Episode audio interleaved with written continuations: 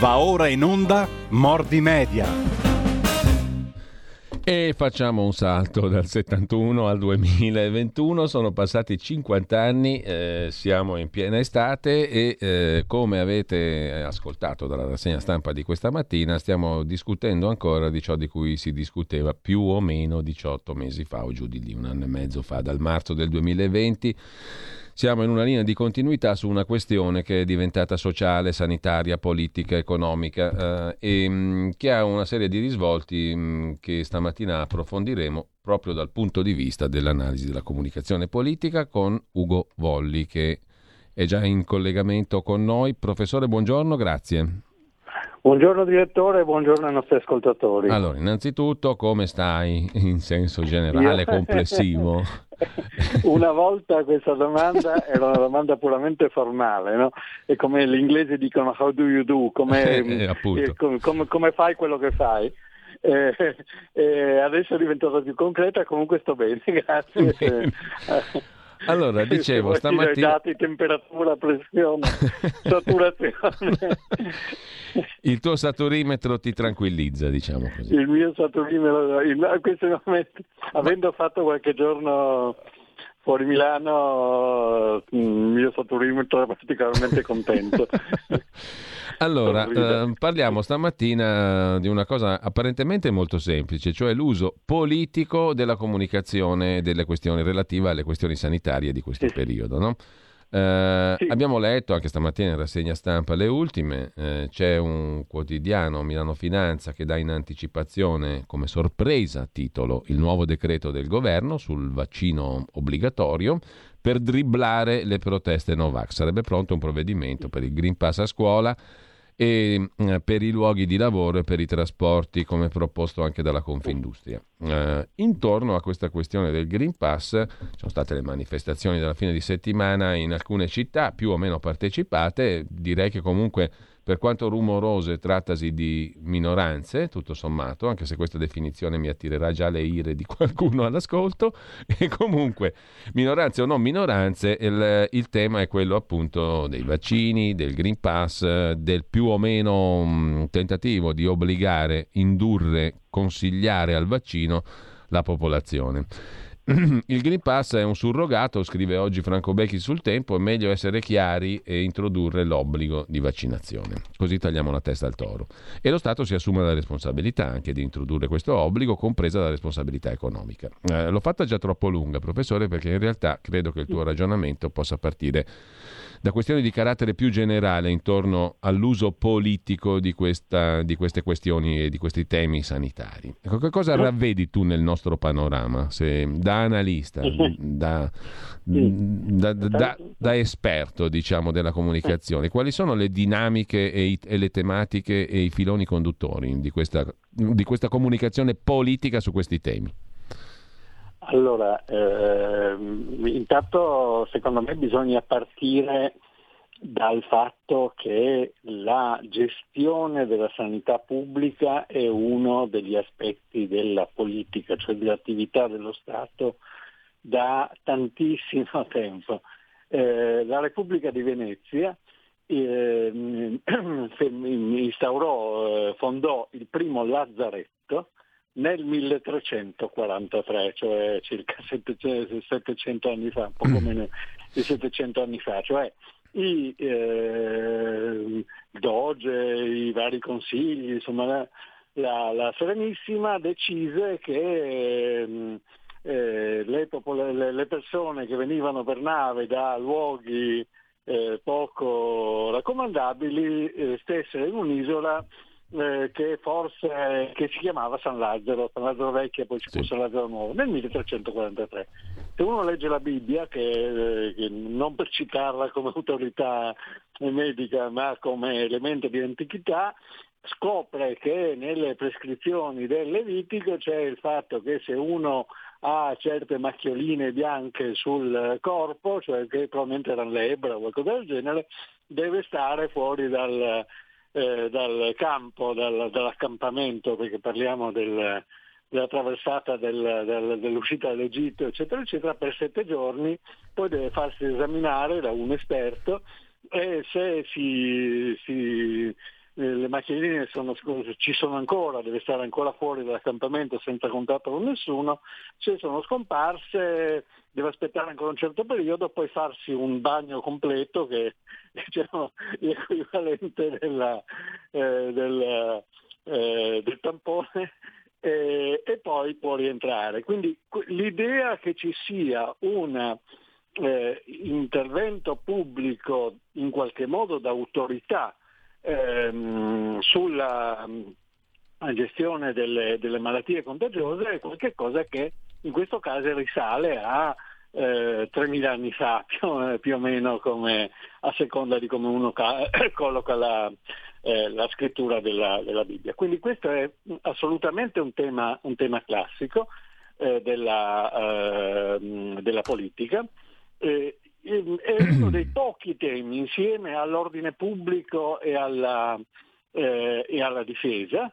Eh, se uno ha letto Manzoni, la, poi non la, non, non la, i promessi sposi, quasi tutti, tutti li abbiamo letti a scuola, la peste di Milano comporta dei provvedimenti molto, eh, molto gravi, anche terribili, no? i famosi monasti, tutte queste storie qui, e, e, quindi il problema è che cosa fare esattamente, no? come non far morire di fame mm. la gente in, que- in quel caso, ma eh, evitare che, che, che, che, tutti muoiano. È il momento della, ehm, eh, della, della, dell'epidemia un momento di eh, provvedimenti eccezionali. No?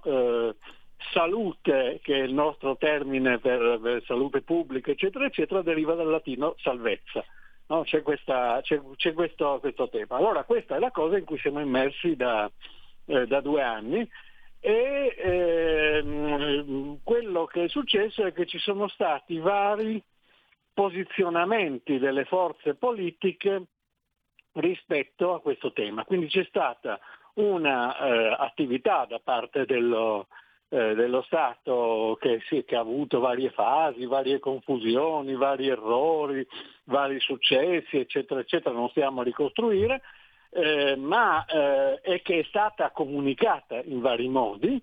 No? Eh, ricordiamo le conferenze stampa della protezione civile all'inizio, ricordiamo le mh, confuse eh, conferenze stampa di Conte a ore improbabili e con ritardi ancora più improbabili eh, in cui diceva delle cose, ricordiamo eh, il eh, il lancio di slogan come io resto a casa o qualcosa del genere, ricordiamo eh, il fatto che per lanciare i vaccini prima hanno, hanno, chiamato un archistar che facesse il marchietto, poi è arrivato finalmente un, un generale che ha messo le cose in ordine e le ha fatte funzionare. C'è un'attività comunque da parte di, mm. dello Stato di decisione e di comunicazione con degli aspetti di non comunicazione perché i, eh, ricordo che i verbali del Comitato Tecnico Scientifico sono stati a lungo segretati e ancora adesso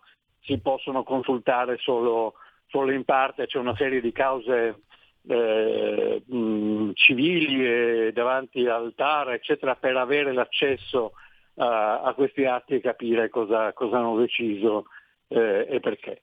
Dopodiché questa è già comunicazione politica, eh, ricordiamo più o meno la popolarità di Conte che esiste si è fondata su questa sua eh, mm, capacità strana di comunicazione che andrebbe ben analizzata durante la fase più acuta dell'epidemia. Eh, a un certo punto sono arrivati i vaccini ed è arrivato il problema di, eh, dell'efficacia dei vaccini, della pericolosità dei vaccini e della necessità di, di, indurre le persone a vaccinarsi. E su questo c'è stata un'altra attività comunicativa molto intensa da parte, da parte delle autorità, con fra l'altro conflitti fra eh, la comunicazione centrale eh, che, che viene fatta e spesso quella delle regioni che certe volte erano più dure, certe volte erano più morbide, eccetera. Quindi cioè, noi siamo vissuti in mezzo a, una, a un'attività comunicativa, pubblica, comunicativa amministrativa pubblica molto, molto forte, molto ricca, molto, eh, molto confusa, in certi casi molto difficile eh, per, eh, per, un anno e mezzo. In mezzo a questa, questa cosa ha quasi sopraffatto la politica in, certi, in certe fasi, nel senso che eh, si sono usati strumenti amministrativi eh, che in qualche modo prescindevano dal, dalle decisioni del, del, del Parlamento. Sì. Eh, ma c'è stato anche una, un tentativo da parte della politica di entrare in questi temi. Lo sto facendo lunga, ma secondo me bisogna avere uno sguardo grande per capire che cosa, certo. eh, che cosa, che cosa succede. C'è stato un tentativo e ci sono stati, ci sono stati interventi delle eh, forze politiche mh, pro e contro le attività che in quel momento faceva il, il governo, eh, facevano gli enti, gli enti locali, eh, in vari modi. Ricordo all'inizio quando il PD era negazionista e Sala diceva che bisognava andare a mangiare nel, nei ristoranti cinesi per evitare la diffamazione che erano i cinesi ad aver, ad aver diffuso o aver consentito la diffusione del, eh, del virus, cioè, sono, è successo di tutto, sono successi molti giri di valzer in questa, in questa comunicazione.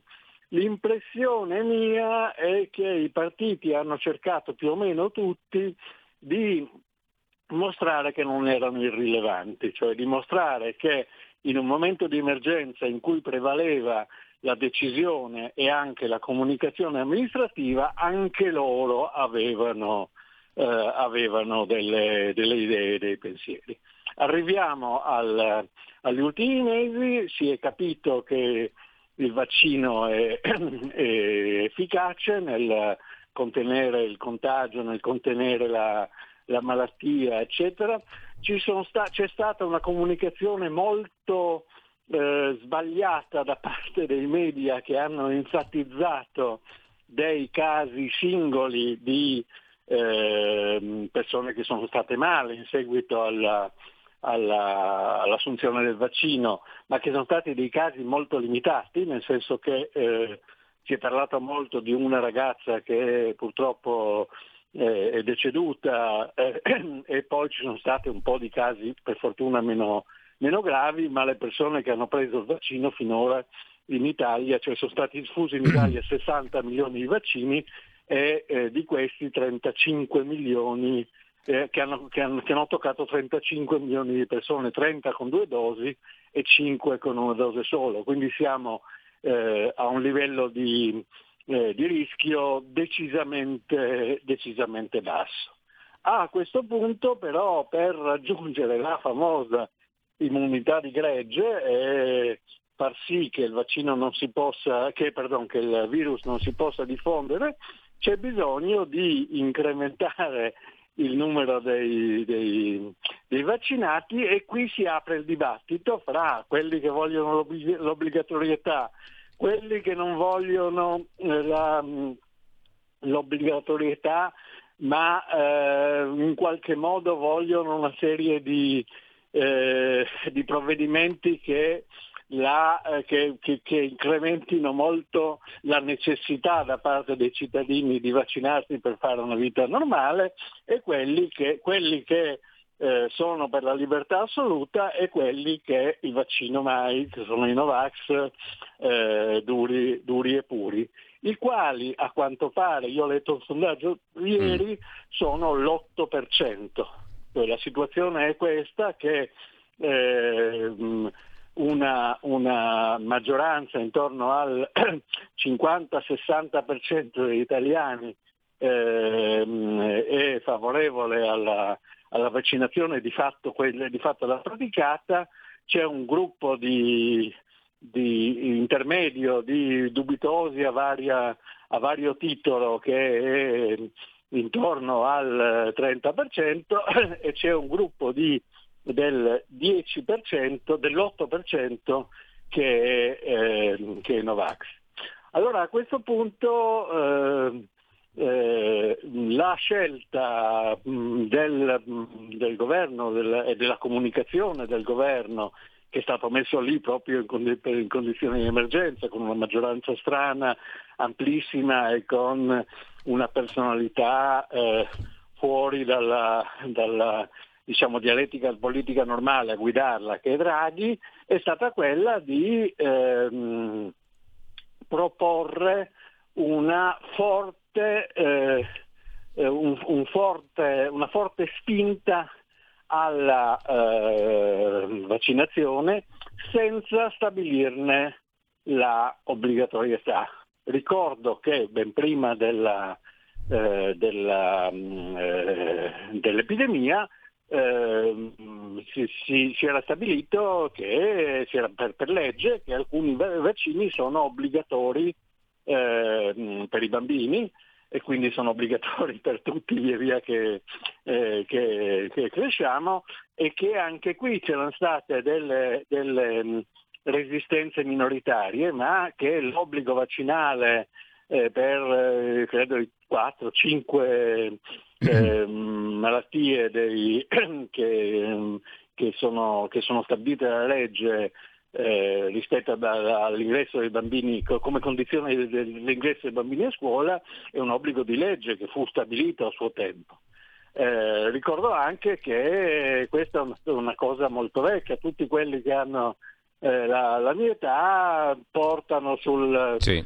eh, sul, sul braccio un, segni, un, segnetto, una specie di, eh, di, macchietta rilevata se non si è cancellata che era la vaccinazione antivaiolosa e molti hanno fatto l'anti eh, eh, poliomelitica, eccetera, eccetera, eccetera. Quindi è una storia molto, molto, molto vecchia, sarebbe interessante chiedersi perché questa, c'è stato un dibattito intorno a questo.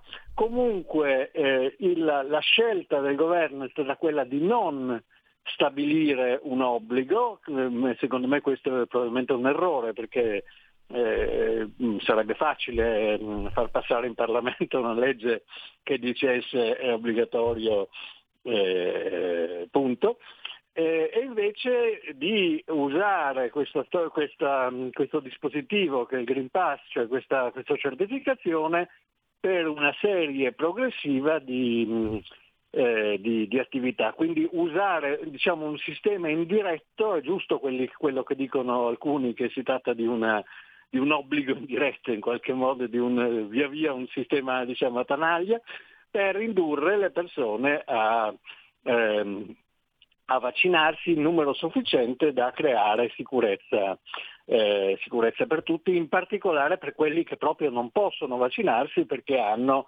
degli altri problemi di salute che lo, eh, che lo, che lo impediscono.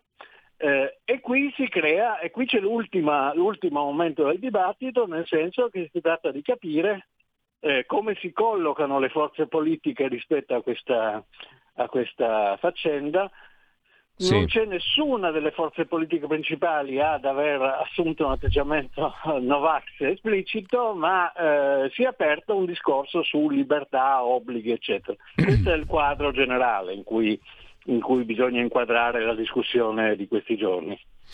Sì, perché tutti i leader politici alla fine si sono vaccinati e hanno tenuto anche a farlo sapere più o meno, no? compresi Salvini Meloni. Mm, sì. e, però il, il, dibattito verte intorno appunto al concetto di libertà. Oggi c'è una lettera di Silvio Berlusconi che dice ma qui non c'è discorso di libertà. Sul Corriere della Sera Berlusconi dice non si può pensare di ragionare di libertà davanti a una questione del genere. Noi siamo liberali ma non si può avere la libertà di mettere a rischio la società, gli altri, opporsi ai vaccini non è libertà. Hm?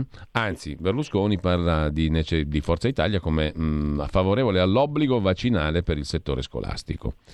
E allora che senso ha parlare di libertà in questi termini? Cosa vuol dire parlare di libertà? Vuol dire strizzare l'occhiolino alle piazze più strane, alle minoranze lunatiche, come le ha definite Romano Prodi e come scrive oggi Dario Di Vico sempre sul Corriere della Sera? Ma, ma, mi permetto di, usiamo questo, questo, questo spazio per, per, non entrare nel dibattito vivo, ma per, fare, per inquadrarlo un pochino. Mm. Intanto esiste la libertà, la libertà si coniuga in due modi, tradizionalmente nelle, in, in, scienza politica. No? Esiste la libertà di e la libertà da. da. La, la libertà di è la libertà di fare delle cose, no? eh, è la libertà di, so, di, intraprendere, la libertà di parlare, la libertà di, eh, di, di, di, associarsi, la libertà di... E poi esiste la libertà da, che è quella di, essere, di non essere oppressi da qualcuno da qualche, o, o da qualche cosa. Eh, qui c'è, eh, su questo c'è, un, c'è spesso un, un, equivoco, per esempio si, eh, i, le, le, i comunisti hanno sempre parlato di libertà dal bisogno, che era una cosa così importante che poteva impedire la libertà di eh, parola, di eh, espressione, di associazione. Quindi eh, c'è un, c'è, un, tema di questo, di questo tipo. Allora la libertà eh, il, mh, mm, eh, il, vaccino costituisce una libertà, nel senso che ci libera, se è sufficientemente diffuso, ci libera dal, eh, dal rischio di, eh, di, di, di, morte, di, malattia grave, eccetera, eccetera, che c'è stato in questi, in, in questi mesi. È stata una grande liberazione per, per molti eh, poter essere ragionevolmente sicuri che non, che non sarebbero stati, che non sarebbero finiti in rianimazione, intubati, eccetera, come tanta gente prima è stata. Poi c'è eh, la, la, libertà di, può essere una libertà positiva, la libertà di vaccinarsi che non è, non è, all'inizio non era scontata perché le dosi erano poche, quindi abbiamo fatto i turni, eccetera, e c'è la libertà di non eh, va, vaccinarsi che, che, è in gioco, ma la libertà di non eh, fare delle cose è spesso, mh, mm, eh, è spesso critica. C'è questa battuta che girava, eh, io sono no sem, nel senso che sono uno che vuole avere la libertà di non rispettare i semafori e in effetti noi siamo per una serie di, eh, di condizioni pratiche, eh, per una serie di, di, questioni, noi siamo sempre più ehm, eh, ehm, regolati da eh, norme che, eh, che, servono al rispetto degli altri. Cos'è un semaforo? Il semaforo è un dispositivo che permette due, agli utenti di due strade che si incrociano di passare senza rischio eh, stabilendo un turno eh, se io non voglio, se io forzo il rosso sto mettendo a rischio quegli altri che, eh, che vorrebbero passare, passare, pure loro. E questo vale per eh, eh tantissime cose. Noi crediamo che eh, ci siano dei limiti, per esempio, a quello che possono fare i, sì. Eh, i docenti. No? Pensiamo che non sia particolarmente giusto che un docente eh, si abbia dei rapporti sentimentali con i, suoi, con i suoi allievi, pensiamo che non sia particolarmente giusto che eh, qualcuno che ha una, una carica pubblica eh, prenda delle, delle mance sì. o delle, dei, dei, soldi e ci sono mille cose di, di, di questo tipo. Pensiamo che, Professore, ti eh, devo fermare brutalmente perché siamo alle 10 e la regia mi sta facendo ah, segnacci. Andiamo alla solita pausa delle 10, ma ripartiamo da qua.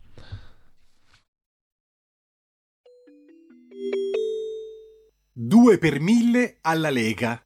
Sostieni la Lega con la tua firma. Scrivi il codice D43 sulla tua dichiarazione dei redditi. Assegnare il tuo 2 per 1000 al codice D43 D 43 D43 non costa nulla. Aiutaci ad aiutarti. Il tuo supporto è prezioso.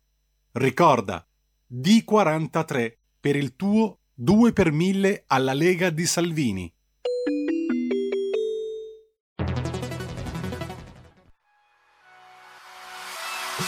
Chi sbaglia paga. Ci metto la firma. Referendum giustizia. 1. Riforma del CSM. Stop allo strapotere delle correnti. 2. Responsabilità diretta dei magistrati. Più tutele per i cittadini. Chi sbaglia paga. 3. Equa valutazione dei magistrati. I magistrati non possono essere controllati solo da altri magistrati. 4. Separazione delle carriere dei magistrati. Stop alle porte girevoli per ruoli e funzioni. 5. Limiti agli abusi della custodia cautelare. Per una giustizia giusta è un equo processo per tutti. 6. Abolizione decreto Severino. Più tutele per sindaci e amministratori. Firma anche tu ai gazebo della Lega nelle piazze e in tutti i municipi d'Italia. Trovi tutte le informazioni sul sito legaonline.it. Chi sbaglia paga. Ci metto la firma. Referendum giustizia.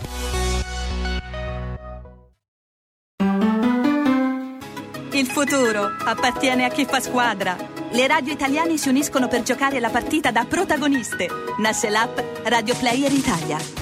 140 stazioni in una sola rete. Scegli la tua preferita e ascolta il suono perfetto del digitale. Gratis, senza registrazione, senza interruzioni, compatibile con tutti i device. Le notizie, la compagnia, la musica scelta da chi la ama, la conosce e la vive. Scarica Radio Player Italia. Il futuro batte con la radio nel cuore. Anche RPL è disponibile su Radio Player Italia.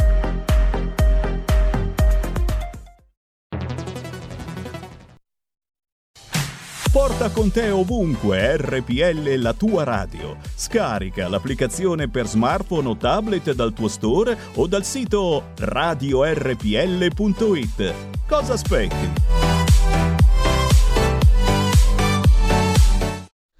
Rieccoci in onda con il professor Ugo Volli. Allora, professore, ehm, stavi parlando prima di questa questione, diciamo così, no, della mm, libertà, eh, e, però tornando al tema mm, della comunicazione politica, no, da una parte c'è una sorta di doppio registro, no? l'abbiamo visto fin dall'inizio di questa vicenda. Tu ricordavi prima la posizione dell'abbracciare i cinesi o gli aperitivi per le città che non si fermano nel 2020, no? nel marzo-aprile 2020. Eh, dall'altra parte adesso c'è la questione di una certa compiacenza verso coloro che vanno in piazza contro il Green Pass e diventano da no Green Pass a Novax quasi più o meno facilmente. No? Eh. Nel contempo però um, si rimane nell'alveo della ragionevolezza, si fa sapere che ci si è vaccinati, che non si discute il vaccino, eccetera. Insomma è come se ci fosse eh, a tutti i livelli e senza farne una questione di colore politico, una doppia comunicazione, un doppio livello di comunicazione politica e forse anche un po' di equilibrismo. No? Eh, la politica deve decidere eh, e questo è fuori di dubbio, però qua ci sono due esigenze che in qualche modo contrastano. Una sorta di propaganda per piacere a qualche strato dell'elettorato considerato considerato da coccolare, da importante, succulento in qualche modo, e dall'altra parte il senso di responsabilità, per cui alla fine si fanno comunque scelte pragmatiche che però in qualche maniera sono diverse dalle dichiarazioni che vanno a solleticare un certo tipo di elettorato. Insomma, che cos'è? Una sorta di schizofrenia? Ma eh, cominciamo a dire questo. Esistono due forme grandi di comunicazione politica, due modalità grandi una modalità è la modalità leading, eh, da cui leader, che guida, e una modalità è la modalità following, cioè che segue. Eh, guida o segue diciamo, gli umori popolari. Eh, il, eh, questo, questo, è un grande problema per i politici. No? Eh, mm, quando Churchill ha detto vi prometto durante la seconda guerra mondiale, eccetera, vi prometto lacrime e sangue, eccetera, eccetera, ma noi dobbiamo, l'Inghilterra, la Gran Bretagna deve mantenere la sua identità, la sua, eh, la sua forza, eccetera, eccetera, eh, stava facendo una tipica comunicazione leading, cioè non stava sollecitando la, eh, gli, gli, istinti naturalmente eh, eh, un po' impauriti del suo pubblico, ma stava cercando di, introdu- di, di introdurre nella mente dei suoi, dei suoi cittadini dei concetti eh, difficili, nuovi, ma che lui giudicava necessario. La comunicazione politica qualche volta riesce a fare, a fare, a fare questa cosa, a non seguire le, eh, e sollecitare le, eh, diciamo, gli umori della pancia del pubblico, ma fare appello al loro orgoglio, alla loro intelligenza, alla loro identità per indurli a fare quello che il leader o la forza politica ritiene che sia giusto. Eh, poi c'è la comunicazione che, eh, che segue e che segue questo umore, l'individua. Questo è diventato molto più facile grazie ai sondaggi e, eh, e cerca di mh, mm, eh, eh, di, di, mm, favorire o di riassorbire o di porsi come, eh, come chi garantisce questi umori da, da parte delle, eh, del, del, pubblico e la comunicazione che segue. Eh, il problema di una comunicazione che segue è che poi la maggior parte delle persone, eh, prima ho citato i numeri su questa faccenda del, eh, del, de, dei vaccini, ma questo vale un po' per tutti, la maggior parte delle persone non ha eh, particolari eh, convinzioni, forze, umore, cose del genere, o ce l'ha in, in termini molto vaghi. Eh, la comunicazione che segue tende a seguire eh, umori minoritari perché sono quelli più definiti, più forti, in questo caso appunto i più forti di tutti eh, eh, sono i più convinti di tutti, i più accesi di tutti sono i Novax e poi questi che fanno le manifestazioni contro il Green Pass, eccetera, eccetera. Eh, e il, se, probabilmente sono anche più eh, quelli di cui si parla di più, quelli che fanno notizia, quelli che eh, in qualche modo le manifestazioni servono a fare notizia, non sono altro che un atto di, eh, di comunicazione politica e quindi il, Ehm, eh, i partiti, le forze politiche, i leader possono avere la tentazione di non scontentare queste fasce, che magari sono fasce del loro, de, del, del loro elettorato, e di mantenere un, un, un atteggiamento ambiguo, cioè di dire da un lato eh, quello che eh, fra esperti, convinzioni eccetera sembra giusto e dall'altro di, dire delle co- di, non, di tacere o di non dire delle cose che possono, che possono infastidirli. Se, se mi permetti di, di, fare un'altra citazione a monte che secondo me è molto importante per capire come funziona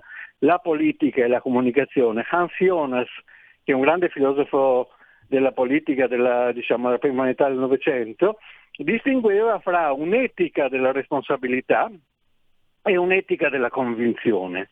L'etica della convinzione è quella di, di, quello di, di chi dice eh, io faccio quello che mi sembra giusto eh, anche, anche, a costo della vita, no? è il martire nella sua accezione migliore. L'etica della responsabilità è quello di, di chi dice eh, io penserei che, le, che sarebbe meglio eh, fare in questa maniera, ma mi rendo conto che i, risultati che, che i risultati che potrebbero derivare da quello che voglio io sarebbero eh, pericolosi, dannosi, eccetera, e quindi faccio compromessi. La politica è naturalmente votata all'etica della, eh, della responsabilità, solo gli estremisti hanno un'etica della, della convinzione, e però quegli estremisti hanno eh, il potere proprio perché sono estremisti, proprio perché sono estremamente convinti, proprio perché non gli importa niente. No? Faccio, io faccio quel che, eh, che, credo e che penso e poi quello che verrà fuori non importa. Eh, proprio per quello hanno un potere di ricatto rispetto alla, eh, alla, alla, politica che certe volte si trova per l'appunto a seguirlo. Questo è quello che secondo me è accaduto in parte allora eh, nella, nella, in, questa, in, questa, situazione. Professore, io senza filtro e senza censura, come da slogan di questa radio, ti giro un po' tutti i messaggi che sono arrivati e nel frattempo sì. apriamo anche le linee telefoniche. Sì. Tra poco ci sarà con noi, dopo le 10.30-35, il professor Andrea Crisanti che tutti conoscono eh, e mh, mm, credo che questa nostra discussione sia anche in qualche modo introduttiva rispetto a, a, agli argomenti di cui parleremo dopo sotto tutt'altro profilo ovviamente. eh, intanto però, allora, un classico, un ascoltatore ci manda la foto del ristorante dove il Green Pass non è obbligatorio, è quello di Montecitorio.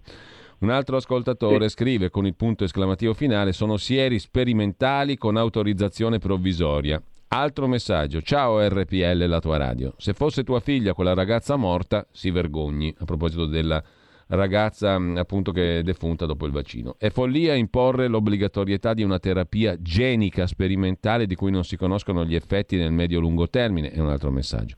Esistono terapie domiciliari già applicate efficacemente. Il plasma iperimmune è stato eliminato perché non costava niente. Un altro messaggio, sfugge un particolare al suo ospite, cioè a te professore. Questo è un vaccino sperimentale di cui nessuno conosce gli effetti a lunga scadenza. E ancora, la differenza col vaiolo e la poliomielite è che questi vaccini erano testati, sicuri, non esistevano cure farmacologiche. I vaccini Covid non sono testati, non sono sicuri, esistono cure farmacologiche che vengono taciute. E ancora un messaggio, Avete, aver fatto la guerra alle cure domiciliari non dice niente? E eh, altro messaggio, bel discorso qualunquista e disinformato alla radice. Faccio una domanda, il vaccino anti-influenzale ha mai debellato l'influenza? Chiedo per un amico, l'immunità di gregge non esiste come il rischio contagio zero, utopia propagandistica politica che nulla ha a che fare con la scienza. Vorrei sentir parlare medici con la spina dorsale dritta e dopo quella del semaforo rosso abbiamo raschiato il fondo del barile. Ancora un messaggio. Spiace constatare che anche Volli cade nell'equivoco sulla libertà. Cosa c'entra il semaforo col Green Pass? Scrive un altro ascoltatore. Laura da Bologna. In tempo reale Winston Churchill è stato osteggiato, nessuno avrebbe mai esaltato la sua figura come dopo la fine della guerra. Nei discorsi la sua dialettica appoggiava sulla ripetizione di parole chiave e il coinvolgimento tramite domande. Tra i nostri politici di dialettica, stile classico e cultura ne vedo poca, dice Laura che la mette più sul generale. Professore, ti domanda un altro ascoltatore, allora, come mai in nessun paese occidentale del mondo c'è l'obbligo di vaccino? E ci fermiamo qua per il momento con i messaggi. Allora, eh, io intanto non sono un medico, mm. quindi eh, non, posso, eh, non, non, posso, esprimere, non sono un medico, non sono uno scienziato, non sono della, un biologo, eccetera, eccetera, per cui eh, non, non, credo che tutti quanti dobbiamo essere molto umili eh, su questa cosa. Eh, però ho alcune, ho alcune mh, conoscenze. Per esempio io faccio parte della generazione che era bambina quando la poliomielite infuriava. E in quel momento mandare un bambino a giocare nella sabbia dei, delle spiagge, eccetera, eccetera, sembrava una cosa assolutamente terribile e criminale perché eh, i, c'era il rischio concreto del contagio. Quando arrivò il, vac- il primo vaccino, il vaccino ehm, ehm, se non sbaglio, ehm, questo vaccino fu molto osteggiato perché conteneva i ehm, gli, gli, i microorganismi della poliomelite vivi e attenuati.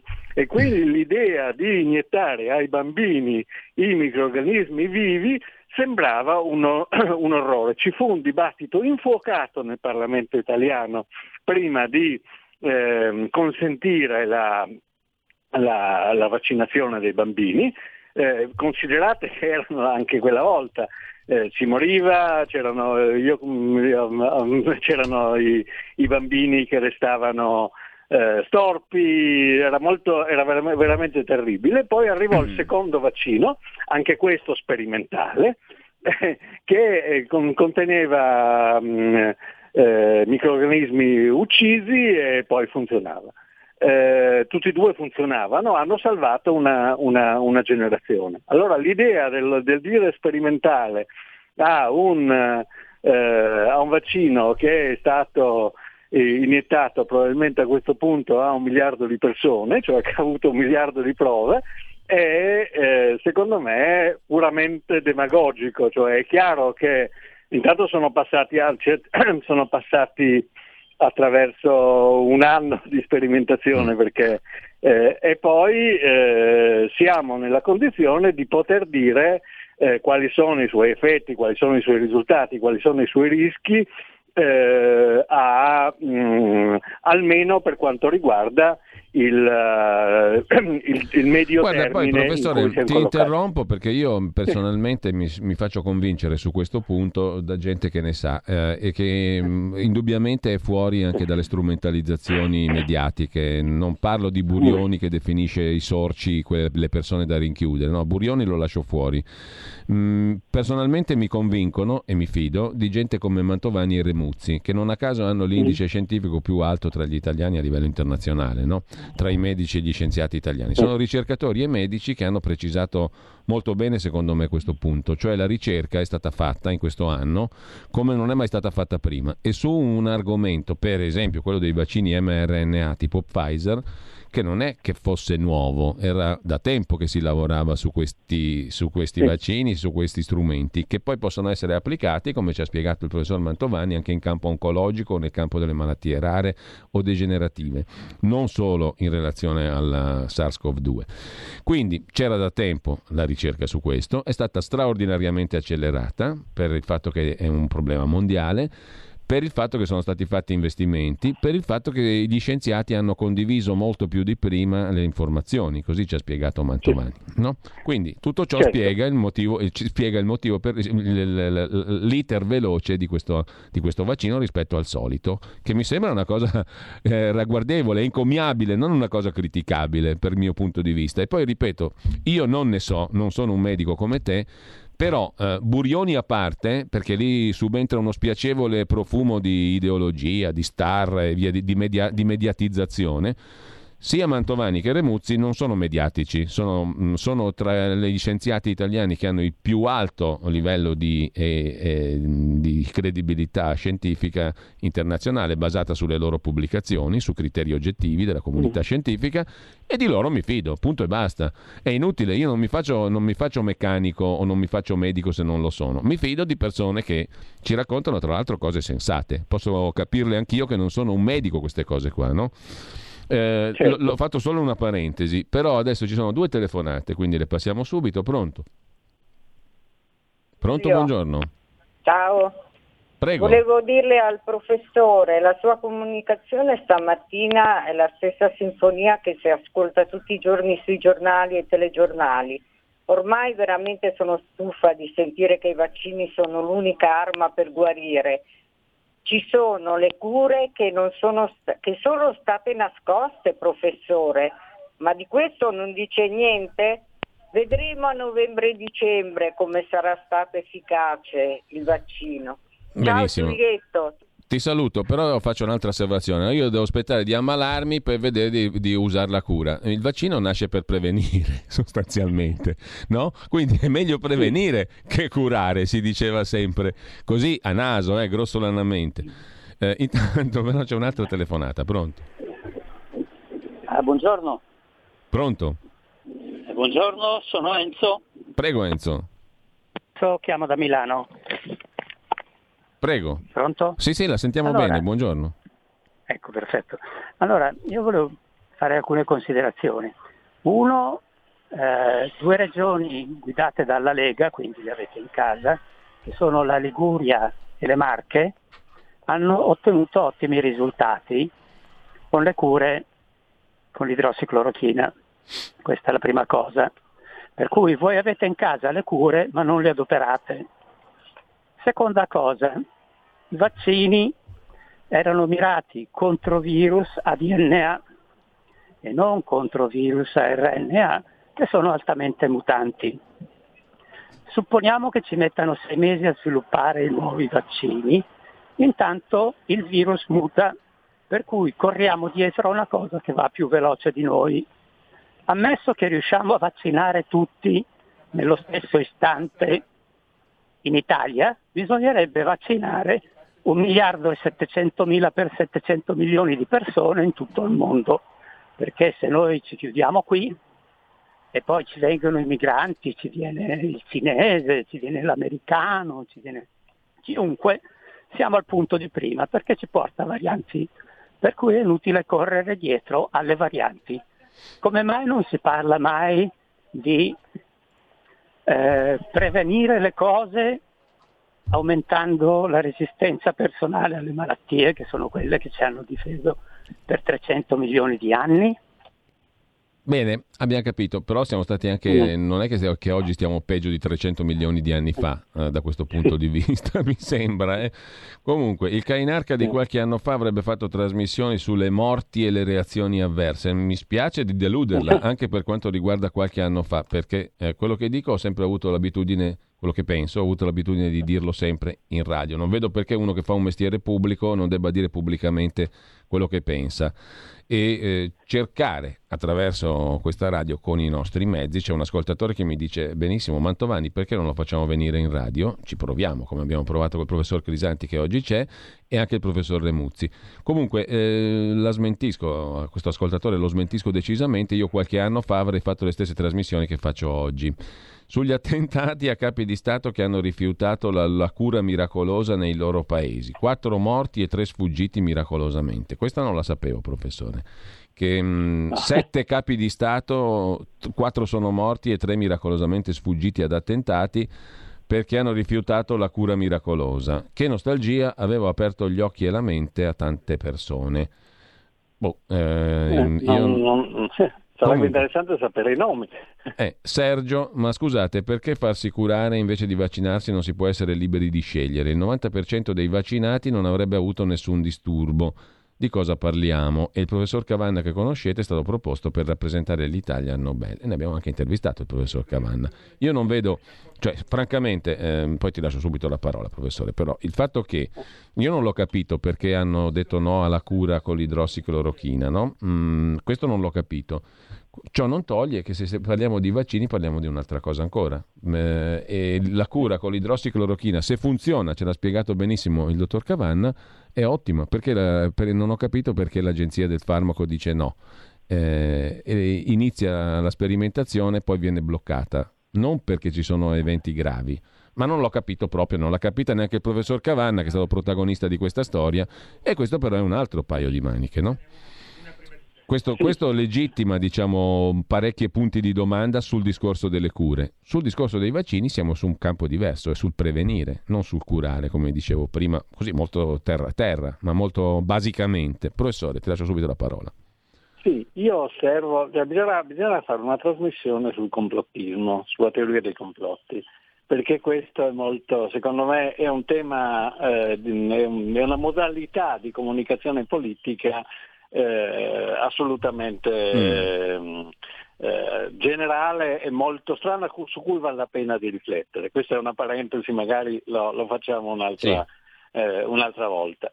Eh, io non capisco perché eh, si dice contro il vaccino che è sperimentale, cioè non provato, e si dice a favore delle, eh, di, di, dei, mm, di, questi trattamenti medici più o meno alternativi che eh, essendo stati sperimentati e refutati da, dalle autorità responsabili per la, mh, mm, eh, per la sperimentazione, che sono le varie agenzie del farmaco, non solo italiane, anche europee e, e, americane, perché si dice, perché si vogliono prendere questi farmaci non sperimentati, mentre il vaccino che è stato largamente sperimentato non va bene. Cioè c'è un'incongruenza logica, c'è un doppio, c'è un doppio standard. No?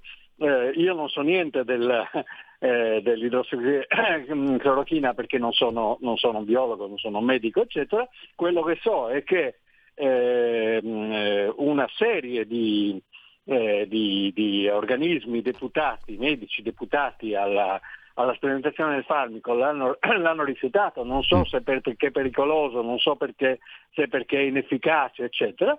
E eh, si continuano a sperimentare queste cose. Naturalmente l'industria medica che fosse in grado di lanciare una medicina contro il, uh, il Covid farebbe un sacco d'affari.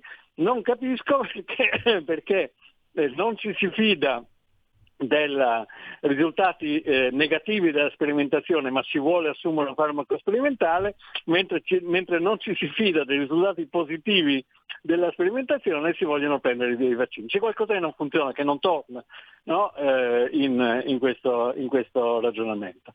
L'altro aspetto è che eh, tutte queste cose ehm, eh, potrebbero essere eh, frutto di, di interessi eh, se si riesce a capire quali sono questi interessi, cioè mm. chi è che ha interesse a non far funzionare, a non far eh, assumere eh, il farmaco ehm, eh, ai, ai, ai, pazienti. C'è un complotto per questo, c'è qualcuno che, ha, che ci guadagna su questo, c'è, una, c'è un, un, senso politico su questo. Dovrebbero spiegarmelo perché io proprio non lo vedo, perché i vantaggi economici che ha la Pfizer e hanno le altre, le altre imprese che fanno i, i, vaccini li avrebbero delle altre, probabilmente le stesse, perché poi le multinazionali del farmaco eh, sono abbastanza, abbastanza, poche e farebbero eh, eh, assolutamente ottimi, ottimi, affari. Non si capisce, eh, non, non, si vede una logica politica per cui, eh, dato che questo tipo di provvedimenti è più o meno fatto alla stessa maniera in tutti, eh, in tutti i paesi avanzati, non si capisce perché eh, ci dovrebbe essere qualcuno che non vuole questo in Europa, perché eh, il, il trattamento è più, meno, è più, o meno, lo stesso.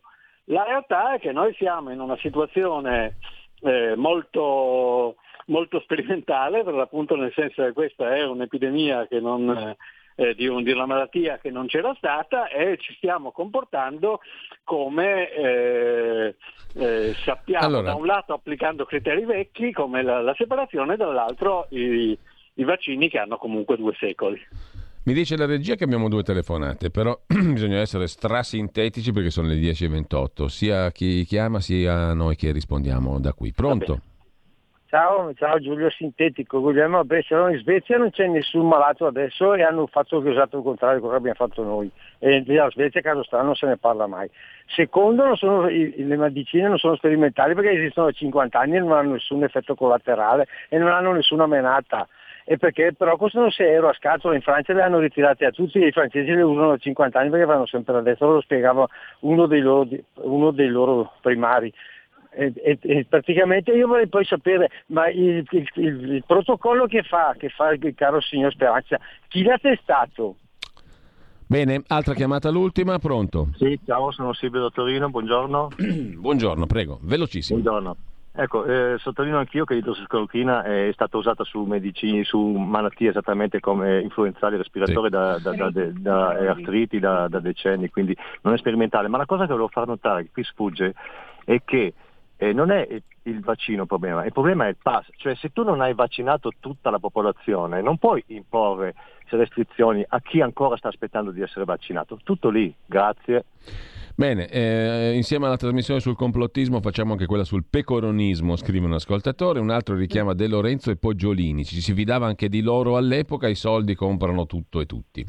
Caro Cainarca, vedremo tra due o tre anni chi sarà la minoranza, scrive ancora un ascoltatore. Mm, l'obbligo porta a discriminazione, scrive un altro, fra persone. La cosa non mi piace. Chi può, che può succedere il contrario, il vaccinato che contagia il non vaccinato.